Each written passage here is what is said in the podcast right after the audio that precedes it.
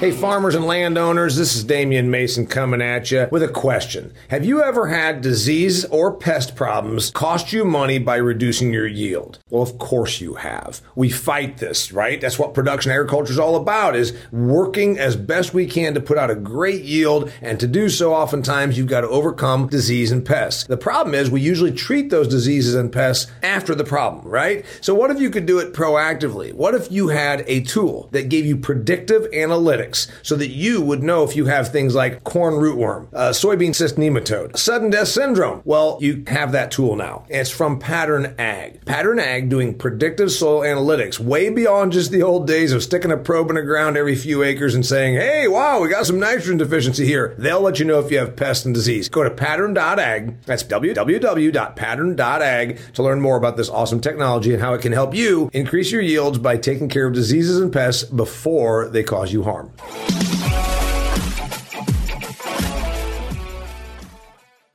Well, greetings and welcome to another fantastic episode of The Business of Agriculture. Today, we're talking about crop inputs, ag retail, all the stuff that gets put on America's fields and even Canada's fields, because I know we have some listeners up there, oh, Canada. And we're going to talk about how the future of that looks. You know, we buy a lot of stuff. We put it on our fields. We are changing our mix of stuff, less chemistry per acre, uh, more dollars spent per acre because these inputs are going up. And now they've come back down a little bit. We also have mergers, consolidations at the farm level and at the ag retail level and at the manufacturer level. How will this impact the industry? What does the future look like?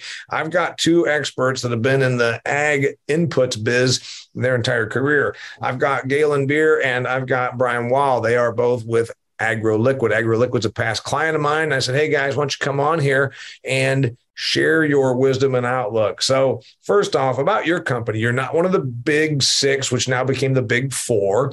Um, you are, you get a unique little niche out here. I would say you're headquartered in a town in Michigan. You've got a really cool looking headquarters and you do project work and whatnot, like with my friends over at Extreme Ag. What about the, what's the deal with AgroLiquid? Brian, you told me you came to work here twenty-one years ago. Why did you come to work for AgroLiquid twenty-one years ago? And what does AgroLiquid do?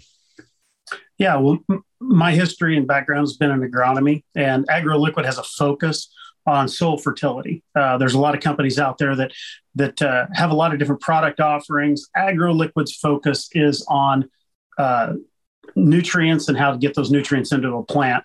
Um, in nineteen eighty-three, Doug Cook and Troy Bancroft, the founders of our organization, started uh, AgroLiquid Fertilizer, and we're now currently in the third generation of that with Troy's sons uh, at the helm of AgroLiquid. So, you know, just a little little bit of background. Uh, in nineteen eighty-three, we incorporated, uh, and we've grown our business to this point that we're across the United States as well as into other countries.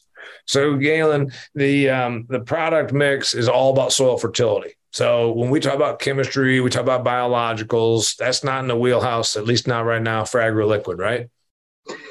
Yeah, we're focused on plant nutrition, and, you know, anything you do every day of your life, you tend to get better at. And that's kind of what we do at AgroLiquid is we live and breathe crop nutrition, you know, twenty-four hours a day, three hundred sixty-five days a year.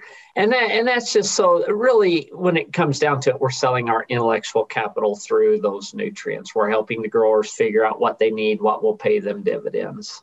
Um, fertility. Uh, we talk about this in, in ag a lot.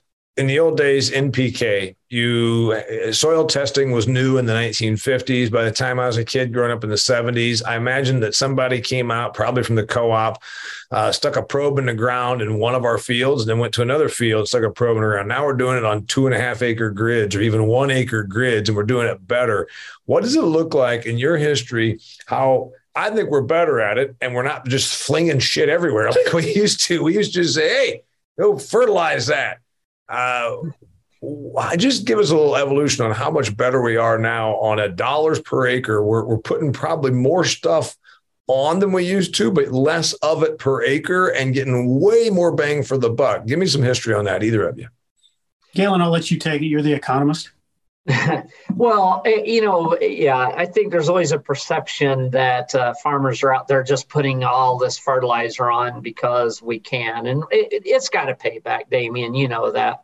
And so to your point on the soil test is we've actually we learned that, okay, if you're just going to apply nitrogen, phosphorus, and potassium, sometimes you get those things out of balance, and maybe the plant luxury consumes those. We found that those additions of those more subtle nutrients like zinc and manganese and iron, they actually get in there and they can leverage your results that you get from that N, P, and K.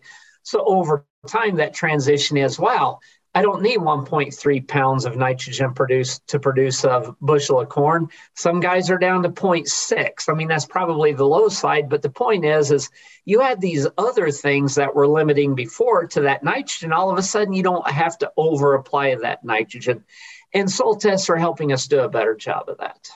It's remarkable. You just gave a big spread there that we used to think we had to put one point three pounds of nitrogen on for every bushel. Is that what the number you just, the conversion you just gave us? That's correct. And, and we can actually do half of that. And because we have everything else in balance. So again, as we always point out, we're actually using less resource per calorie produced. And is that because we just added other stuff? Because one of the, you don't sell nitrogen per se. When I buy a tanker truck full of dry fertilizer, that's not what AgroLiquid sells. Brian, you don't, if, if I said I want a train car full of uh, of uh, dry fertilizer and fling on my alfalfa field, you'd say can't help you, right? That's that's correct. And, you know, to your point, um, that reduction in, in use rate, a same pound of nitrogen is going to produce a pound of corn. All right. We, we, we've, we've understood what the removal rate of that is for a crop. Uh, the problem with it is, is you go out and apply a nutrient, there's other things that affect the ability of that plant to see and utilize that nutrient. So what we're able to do and what Galen's talking to by, uh, by utilizing other nutrients to enhance um, the uptake of a nutrient or the utilization of that nutrient out of the plant, that's what AgroLiquid specializes in. So being able to take some of those environmental aspects that make a nitrogen or a phosphorus inefficient, if we can make that product more efficient, we can apply less material and get more uh, bang for our buck or R O I on the dollar spent. So if I buy an AgroLiquid product, Galynn, what am I buying? It is it is nitrogen. It's not nitrogen. It's not this dry stuff that I buy by the tons, right? Right. We we don't have single nutrients, you know, like, uh, you know, just a U A N that's only nitrogen with a bunch of zeros after it or things like that. We have contained within our nitrogen product other nutrients that are going to help it perform better. So you get the sulfur, some zinc, some manganese and iron. You get so that, that you're, you're building chlorophyll in that plant. So it's using the energy that it gets from the sun more efficiently, which helps it use nutrients more. And when I just described, you know, flinging uh, these tons of stuff out there, your stuff comes in a little jug. It's not, it's not like I'm, I'm not handling this uh, in bulk like dry fertilizer. We do go by uh, semis and, and rail cars in a lot of cases, but I mean, th- that, that's so we can do a lot of acres. Like there is still scale to what we do, even though we kind of have a wider scope of nutrients, we do still operate on scale. Uh, but some of your micronutrients, and especially your micronutrients that aren't used as widely, like uh, Uh, you'll hear a lot about liberate calcium, or maybe some guys are branching out into molybdenum. Those are generally in jugs, and you're adding those as needed. Most of your stuff goes on at planting time, and then you also have stuff that goes on and gets dropped next to the next to the plant after it's emerged, right? Correct. Yeah, I, that's the other thing that we try to do is, you know, use some chelating processes that, I mean, believe it or not, when you're applying fertilizer, it's that spoonful of sugar sort of, because fertilizer can be harmful. You go out and plop down a bunch of uh, a large amount of dry fertilizer and get some heat, you're actually going to put that plant in stress. So we do some things, the way we chelate actually makes it safer for that plant to consume those nutrients so that you don't induce stress in the process of feeding it. I want to talk about products, and the product mix has changed. Um, we use more stuff. Uh, my involvement now with Extreme Ag has taught me about boron and calcium and zinc and molybdenum and the ones that you just already talked about. What do we, um, what are we talking about with all this stuff, and when did it come about? I mean, in the old days, you just went out and flinged out your mac- macronutrients. When did we start getting better about realizing you can use less macronutrients? If you have these trace mineral or these trace nutrients in here, micros, you'll get a big, huge bang for your buck. When did we start figuring that out?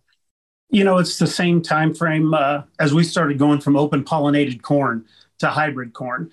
You know, guys started realizing that there's technology that we can use out there um, to get better yields, more consistent yields, uh, and, and better performance. So as we've progressed over the years, uh, guys that have found out that there's a Liebig's law of minimums. So I can put all the nitrogen out there that I want to, I can put all the phosphorus out there, potassium, but if it's boron that's limiting my overall ability to maximize the potential of that crop, I have to have a little bit of boron put into that mix. So I think over the years, just research, trials, and shooting for higher yields. But it's changed, in my opinion, in the last decade. Am I right about this, Galynn? In the last decades when we started saying, because who the hell ever thought, thought, yeah, man, you just got to get some zinc and throw it out there, or, you know, sulfur. Yeah, you kind of hit your own plateaus in that two hundred bushel of the acre mark in corn. Everyone sat there for a bit until someone busts that. And it's like breaking the four-minute mile. Oh, what are the little things we got to mm-hmm. do to do that? And we started discovering, oh, wait, uh, we didn't even test for zinc before on a uh, soil test, and now I got a response from it. Maybe I should actually test my fields to see if it's in there. I have no doubt that the first, uh, you know, kind of the pioneers of these outlier nutrients were probably talked about at the coffee shop and how mm-hmm. out there they were. Now it's mainstream because you filter through all of those nutrients and you start finding which ones. It takes someone doing that. You work with Extreme Ag, and it takes guys like that, you know, doing eight foliar applications in a day that say, hey, five of them worked, three of them didn't, whatever. And that's how you kind of start m- measuring and having some sort of basis for a grower to make a decision on. Brian, you've been, you were an independent agronomist or working for someone else for five or six years. You've been at this company for twenty-one years. Before I hit the record button, I said, I want to ask you about biologicals. They look like the next iteration in ag, but I also was a kid when somebody was driving down the main street in my hometown of Huntington, Indiana for a parade advertising biologicals. And I said, what is that stuff? And my dad said, snake oil. And that was fifty, forty-five years ago. Um, we're not there anymore. We know that that's not necessarily true. We also know that the market's got a hell of a lot of biologicals out there. Um, give me your take on the biological space. Yeah, I, I personally think from the standpoint of uh, soil health, we have to, soil biology is extremely important. There is a lot of different uh, uh, biological strains out there that we know have specific attributes that are going to benefit. You know, Bacillus subtilis, Bacillus amyloliquefaciens. You can go down a whole list of them. Um, The issues are finding out which ones are going to be most successful in your field. And one of my, you know, historically, uh, we've had biologicals have a year or two of great success, and then all of a sudden they kind of lose some some uh, uh, revenue uh, from that standpoint of R O I. And then another one comes along, and it's the hottest thing.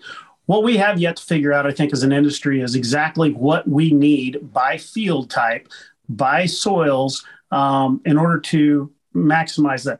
But we also, you just talked about how we weren't using micronutrients in the past and we are today. Do I think it's the wave of the future? I think that there's a lot of play in biologicals in the future. Do we understand them fully now? I don't believe we do. So we're going to continue to work on that as an industry. Galynn, you're, you're a, a tick higher up on the chain there at AgroLiquid. So answer me this. You don't do chemistry. You do fertilizer. You don't do biologicals now. Are, fer- are AgroLiquid's Is AgroLiquid's future going to involve biologicals? We, we You're closer to the C E O's office than Brian is. That's why I asked you. Do you do you do you put your ear to the wall when he's on conference calls and say, "Oh, AgroLiquid biologicals"? Well, I, I will tell you this: it, we will do them if there's value in them, and so we will vet them, and we will be comfortable that we can recommend them in a way that provides value. I think what, and, and you know this, Damian, you've been out and kind of been in some fields with us and things. We like to see that consistency that, that Brian talked about there. And if there's been an enemy to biologicals, it's you can get a biological to do something great and it gets you excited. Mm. The the problem is it's easy to go overgeneralize that to everyone. Mm. And then everyone doesn't see it. And then your dad calls it snake oil. Yeah. And that and that's how you arrive at that. So if we're going to introduce them, it's not going to be a snake oil. It's going to be that we understand where they're needed and that value. value they're going to provide to that group. There's a there's a reality also about repeatability, um, about uh, consistency. Um, you know, it's one thing to it's one thing to go out and have a, a huge you know a huge flash and then uh, flash in the pan, in other words. But can you consistently and repeatably do that? Because now you're talking about a lot of money. It's one thing to experiment with something, and it's you know a ten dollar experiment per acre, and you're like, okay, we're going to try this on a small trial. But do you start going crazy with that? The big six, and I'm talking about Dow, DuPont, uh, B A S F, Bayer, Syngenta, and who am I missing here? Oh, Monsanto. Uh, they tied up about what in the last five to ten years um, and became the big four. There's a lot of consolidation that happens in agriculture. Um, AgroLiquid's kind of its own little player out here. Uh, you didn't become part of the big four. Do you guys uh, do you guys benefit from being on your own, or do you get head do you get hunted all the time? Is there somebody trying to buy you all the time? What's it like being in this sort of, I don't know, independent niche, if you will? Well, I, it, no doubt, I'm sure that people come knocking on the door. They'll knock on my office, Damian. I'll tell you that they, they, knock on my they don't office, come to you uh, office door. So I don't know. I can't answer that one hundred percent for you. But the, the reality is a lot of companies of ours have been absorbed into some of those bigger companies. So I'm sure those conversations have taken place. But uh, to us, uh, I mean, you can you can see that consolidation might benefit some things from a scale standpoint. But I think what you're going to find in a lot of these, and you see it in genetics and corn, and we see it in co- uh, crop nutrition, is actually, you leverage your intellectual capital and your products by localizing those more. So I can make a case that fertilizer should not be uh, scaled, that this thing works across all of the United States. It should be more localized, that here's what works in California in the San Joaquin Valley. Here's what works in uh, Ellsworth, Kansas. Mm-hmm. And they might be different. And you can't, some things just can't be scaled. I actually can make a case you're going to get more value by the way we're interacting with that grower. Brian, I'm going to give you a, I, I think that's cool because you're saying you can localize the, you can localize what the results are and then give a better prescription by being in a, in a more nimble, would you say it because of nimbility, your nimbility? That's not a word. You're more nimble. Our yeah, flexibility. Got, yeah. Yes. We have the flexibility of moving uh, a little fat at a little faster pace. When you talk about the big four and they want to make a change, it's going to take them, I mean, they got to get four hundred people to sign off on it before they can kind of make a change in the technology or this, that, and the other. Uh, we have the flexibility because of our, because of the size of our organization uh, to be a little more flexible uh, and, and and reactive to what the market allows us to do. I'll use it for instance, and I'm uh, Miracle-Gro. Miracle-Gro is in every uh, Walmart uh, store out there or whatever retail you like. Sure, right. I, I, I want to use it to grow my tomatoes or whatever. Yeah. So the same Miracle-Gro that is used in Iowa, uh, is that the right blend of nutrients that are needed in California? Or we have the flexibility to uh, take our products and formulate them for a geography, uh, especially when it comes to the fact that you've got areas of high rainfall and you've got areas of very arid climates. Mm-hmm. They change in their needs. So we have that flexibility to do that. But we're going to go on because I got lots and lots of stuff for you. But before we move on, uh, we've already mentioned it twice. And I want to mention it for the people that are listening to this podcast. If you like what we're doing and what we're talking about here, make sure you check out the work we're doing over at Extreme Ag. Uh, in fact, we're doing trials for this very company, AgroLiquid. But we're doing trials for a lot of companies. And we're also talking to progressive, success-minded, business-oriented, forward-thinking farm operations from throughout North America. And by checking that out, you'll see what's happening in farms in North America that are leading the pack. So go to Extreme Ag. There's no E on the front of it. It's just the letter X, extreme ag dot farm, and check out all the cool stuff. I've released over one hundred uh, and some one hundred twenty videos and podcasts over there. So go t- check it out if you want to know what's happening in agriculture. Even if you are not a farmer, you will benefit by seeing what we're doing over there. Um, Consolidation of the big companies seems inevitable because we are in a mature industry, as it might be called. Also, there's consolidation at the farm level. In the nineteen thirties, as I wrote in my book, Food Fear, in the nineteen thirties, we hit peak farm. I think it was eight point two or eight point five million farms in the United States. Now there's two million farms. But of that two million farms, only about one hundred seventy-four thousand of them farm more than one thousand acres. In other words, AgroLiquid's customer base is really about one hundred to two hundred thousand business entities in this whole country. And probably in the in Canada is probably more like twenty thousand or so up there. This consolidation thing is interesting. Your take on what it means for you, Galynn. Yeah, I, I still see opportunity for us in there. I, you know, as you get consolidation, you have fewer and fewer customers. So they obviously have some leverage. And they're they're obviously going to try to use that. But I'll tell you what, if if you're good at your job and you're provide, providing good value to those guys, these guys, the larger they get, also the more irons they have in the fire, the more tractors they got to think about buying, the more folks they got to recruit to come work on that farm, which isn't easy. They are not going to have the ability to think about each individual aspect of that. And that's where I see opportunity for someone like AgroLiquid and, and our sharp guys in the field can go in there and, and kind of fill that void for them. And gives you a good opportunity to form that strong relationship, almost partnering with that guy. If you can prove yourself to be trusted, yeah. even though they have leverage, you will have some leverage as well, because you can fill in some of those gaps that they may not be getting filled in themselves. Brian, I, that's that's a very good answer, Galynn. And in fact, that's what my advice would be if anyone asks me. These larger operations will have a bigger bat to swing. They get more courting. They get more calls. They get more, everybody and their sister bangs on their door. They get invited to more events. But if your product stands on its own and you know what the hell you're doing, you then align yourself as their business partner who can be trusted to take hassles off of their shoulders and provide them solutions that are profitable. And I guess that would be my uh, might be my five second sales training uh, motivational speech to anybody that you hired. Brian, you're in the field more than Galynn even. What do you think?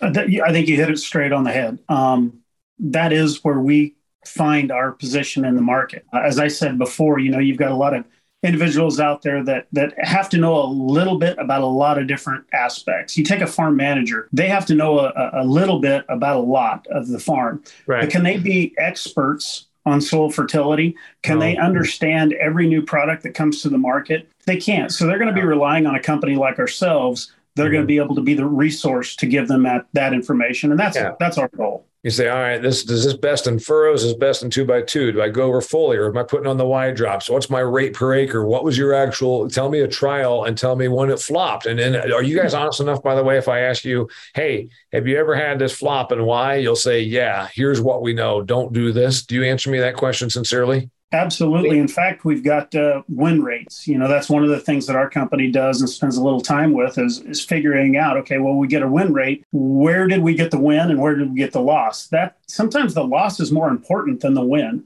Um, we're not to position something. I've got a question for both of you, Belstart and Galynn. I'm going to be speaking on September fourteenth in Kansas City to your resellers, your retailers, the people that sell your product on to me, the farmer. And um, I'm going to be talking to these people. And a question that I've gotten and a question that you're going to get, isn't ag retail going to die because of the Amazon effect? Tell me why. Uh, whoever got the best answer for this. Is ag retail going to die? Brian, you talked about it before we even went live. So go ahead. Yeah, I, I personally don't feel like uh, I think there's room in, in, in the industry for all of those types of businesses. You know, the guys that are buying stuff, like you say, on the Amazon, the internet type of purchases. But ultimately, the growers are looking for resources. They're looking for resources in knowledge, uh, in, in being able to position products. Uh, l- let's be honest, things don't work perfectly every time. Who's going to be there to go out there and help them assess what happened, what they need to do different in the future? And when you're buying something on the internet, it's pretty difficult to find that individual to get a hold of. Galynn, I'm going to stick with this because I know that you're going to send this episode out to all of the people that are going to be at that Kansas City meeting, and I look forward to meeting them. And again, I'm not being mean. I'm just posing the devil's advocate, or more importantly, I'm I'm, ask, I'm re-asking a question that I get asked. Is ag retail for grandpa? Is ag retail where grandpa went and drank coffee at the at the co-op or at the uh, at, at Bob and John uh, and their Blue Flame? Uh, uh, you know, they, they is is it the old days or is it still going to be the future? I can make a case both ways. You could, and I, I think you will see some uh, Amazon-type selling of some products. I'll tell you, though, where I think it doesn't go that way for us. And for our attendees at that conference have to take this to heart as well, as fertilizer is nearly twenty percent of a corn farmer's investment that mm. goes on that acre. When he is making that significant of an investment, it's not like buying a drill off of Amazon or a T V off of Amazon. This is an economic decision. Right. Where does my two hundred dollars investment return me money, and does it continue to return at that pace at two hundred fifty dollars? He will seek advice from crop consultants, from trusted nutrition advisors. And yes, might he go to the internet as, you know, a reference as to where the price of things are? Sure. But that doesn't mean he's going to hold you to that price. If you're demonstrating that you can show him that you can help him be more profitable, he will allow you to make a, you know, a profit from that. He's willing to pay for that. I've I've fashioned it, and again, and, and I know that they're going to be listening to this before I'm on stage, and in no way am I, an, I was an intern for DuPont, you know, that's about my experience with ag retail. I think there's going to be ag retailers that decide that they are simply a conduit uh, and a warehouse. Uh, there's going to be others that ex- that become experts on um, on agronomic consultation, and there's probably going to be some that become experts on uh, business partnering, if you will. But um, certainly it's the landscape is and has to change from what it was in the old days when you went to the, you know, you went to the co-op and got yourself a chocola out of the, am I dating myself? A chocola for twenty cents out of the pop machine? Anyway. You definitely um, did. What makes AgroLiquid's product different? And I'm not going to, I don't want you to pitch me. I just want you to tell me this, because I'm going to start off by saying this. Brian, you're the guy out there in the field. We already heard from Galynn about retail. We don't make him, we don't make him the bad guy twice in a row. Fertilizer is fertilizer. Chemical valence or chemical, I can look at a, I can look, the same argument. Corn syrup is different than other sugars. I'm like, I don't know. If you look at them from a chemical equation, it looks to me like fructose is fructose, sucrose, glucose. It's all, it's, is fertilizer, fertilizer. I will tell you, from a nutrient standpoint, a pound of nitrogen is a pound of nitrogen once it's into the plant. What we do different, your question was what makes AgroLiquid successful and what makes us different from other fertilizer sources out there. What we do is take some of those chemical reactions, some of those environmental efficiencies, inefficiencies, excuse me, and we take care of them at a manufacturer's standpoint. The thing that we do different than a lot of other companies is we take and pay attention to what can have a negative effect on that nutrient moving into the plant. So how can we be more efficient at the nutrients that we're applying? Is fertilizer just fertilizer, Galynn? No, uh, you know, and to build on Brian's point there, you, you can leverage that nutrient to do more. We've already talked about earlier in this podcast, we're yeah. doing it already. Yeah. And so every every company and, and what we focus on is making sure that we're getting that nutrient out there in a superior fashion. In other words, neutralizing some of the elements that work against it in that soil, but also adding some of those little things that make it work better when it's in the plant.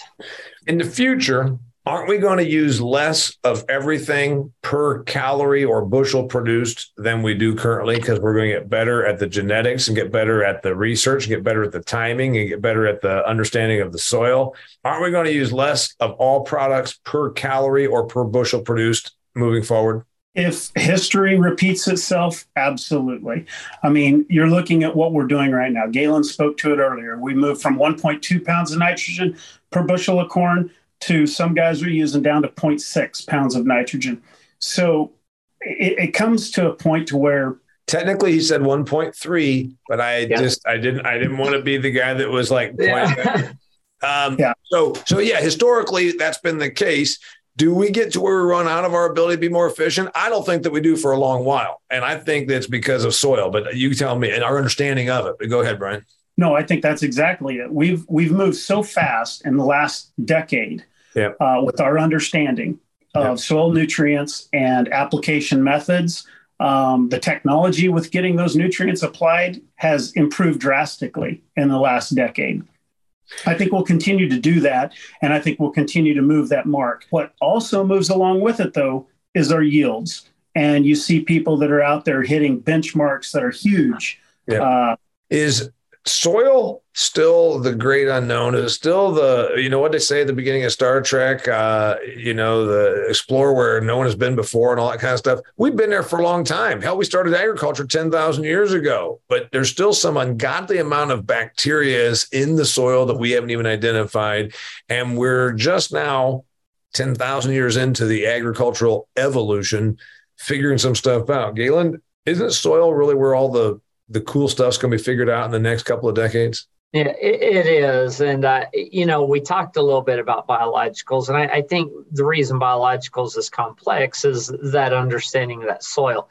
Maybe there's a microbe in that soil that really isn't functioning that should be, or maybe we're starving it to death because we haven't added something as simple as copper or nickel or cobalt. I don't know, maybe it's something that we figure out over the next de- decade or whatever.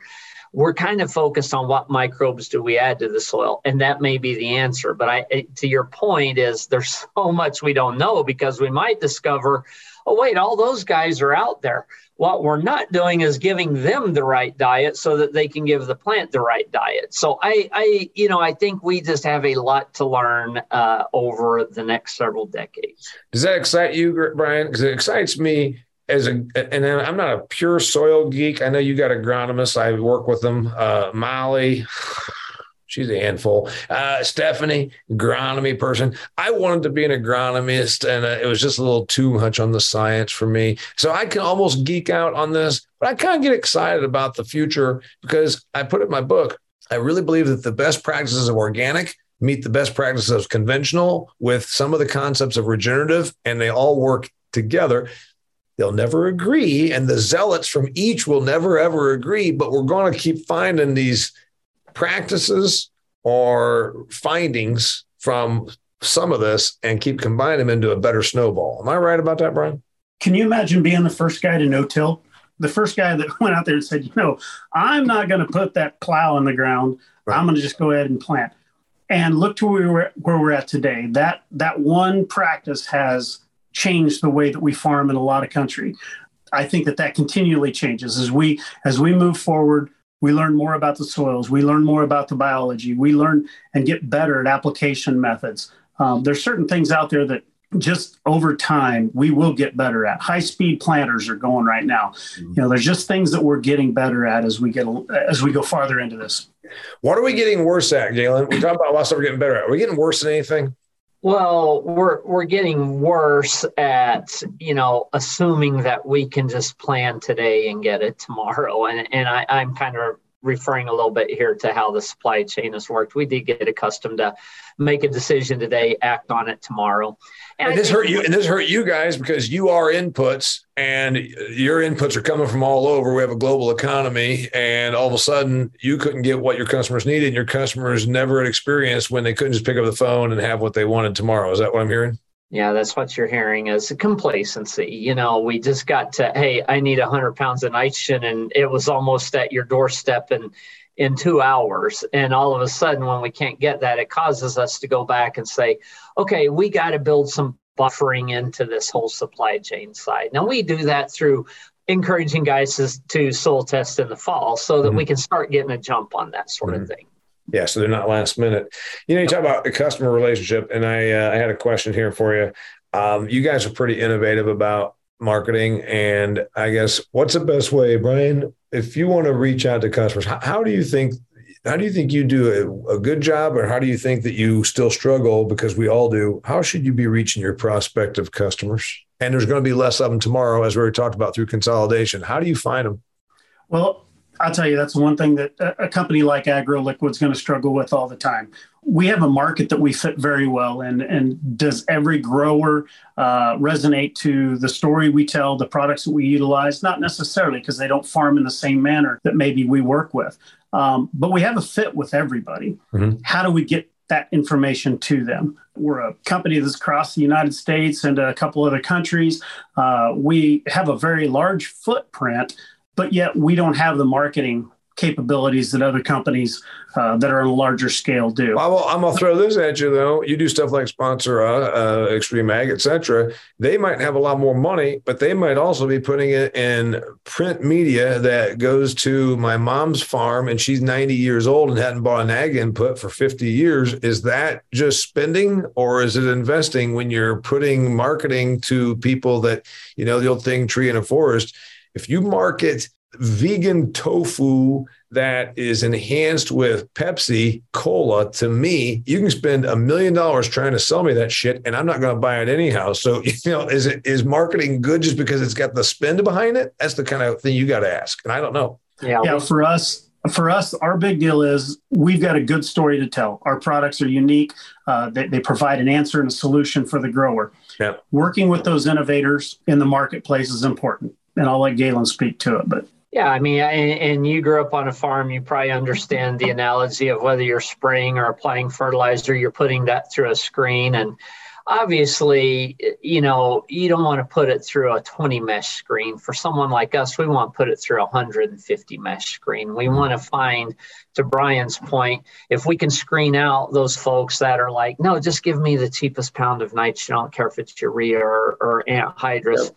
And we can kind of get in our, still in our tank that passes through the one hundred fifty mesh screen, the guy that says, no, I want to do everything I can on that acre, and I want you to help me with that. That's how we got to get there. And marketing's tricky. You got to be able to, how do you make a one hundred fifty mesh screen to find that customer? So, you know, that's an important thing right there. You've already admitted that the person that wants cheapest is not your customer. And I think all all folks should get better about that. Lori actually gives me compliments. Uh, she says, you do a pretty good job of understanding um, uh, what you sell. And I think that a lot of folks, they still don't know. They know they want right. to have sales and they want to have a price. Like, you understand the product, but you understand the product of the product, that thing where the customer knows what they're, what it means to them. We get so caught about, well, here's this fertilizer, fertilizer, fertilizer. It's like, I don't give a damn. I want the result of that. And I think that's an important thing that maybe too many in, in any business, but even in ag, don't get. Yeah, no, no doubt. Uh, and and that is that is the thing is at the end of the day, we're all trying to make sure what we should all be working toward is making sure the value hits that acre.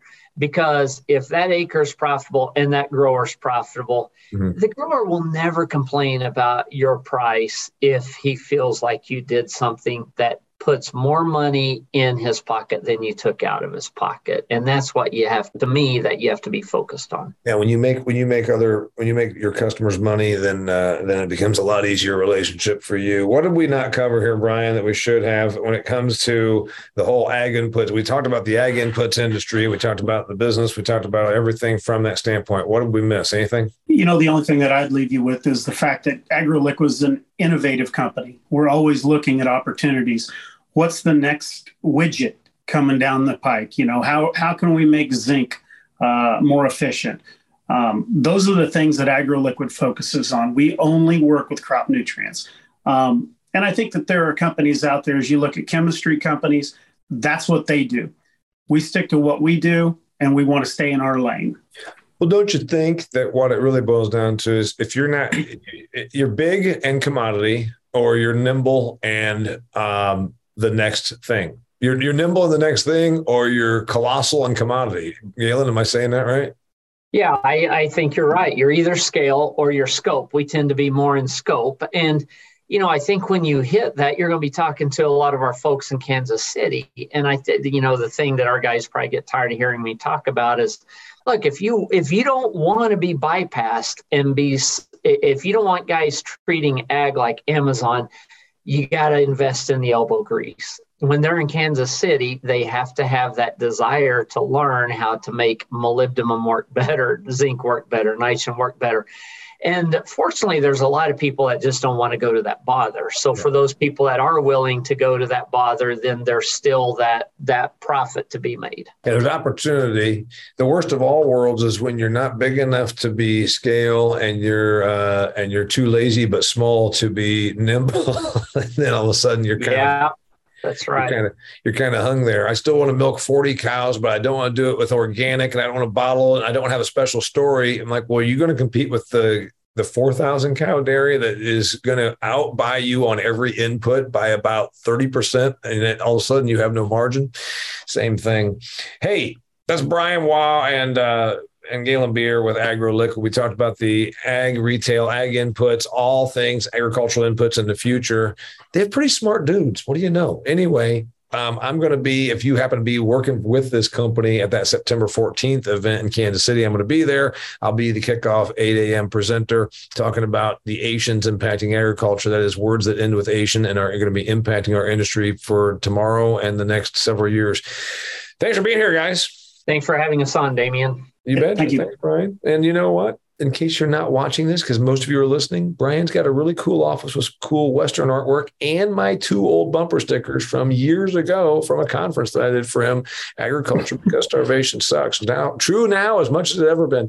All right. Till next time. Thanks for being here on The Business of Ag. Hey, thanks for being here. This episode of The Business of Agriculture was brought to you by Pattern Ag. You've heard me talk about Pattern Ag because I think it's a pretty cool concept. New technology that allows you to predict the problems you're going to have and therefore treat them before those problems cost you money. What kind of problems am I talking about? Pests and disease. Things like corn rootworm, uh, sudden death syndrome, cyst nematode, and a whole bunch of other bad things that happen out there in the field that can cost you money. Guess what? Pattern Ag will let you find out ahead of time if the disease or the pest pressure is there, and therefore you're treating it before it costs you any money. What a great concept. Go to pattern dot ag, that's w w w dot pattern dot ag, to learn more about their product, their technology, how it can make you money, save you yield, and all also where you can find a rep that can come out there and do the work for you. Pattern dot ag.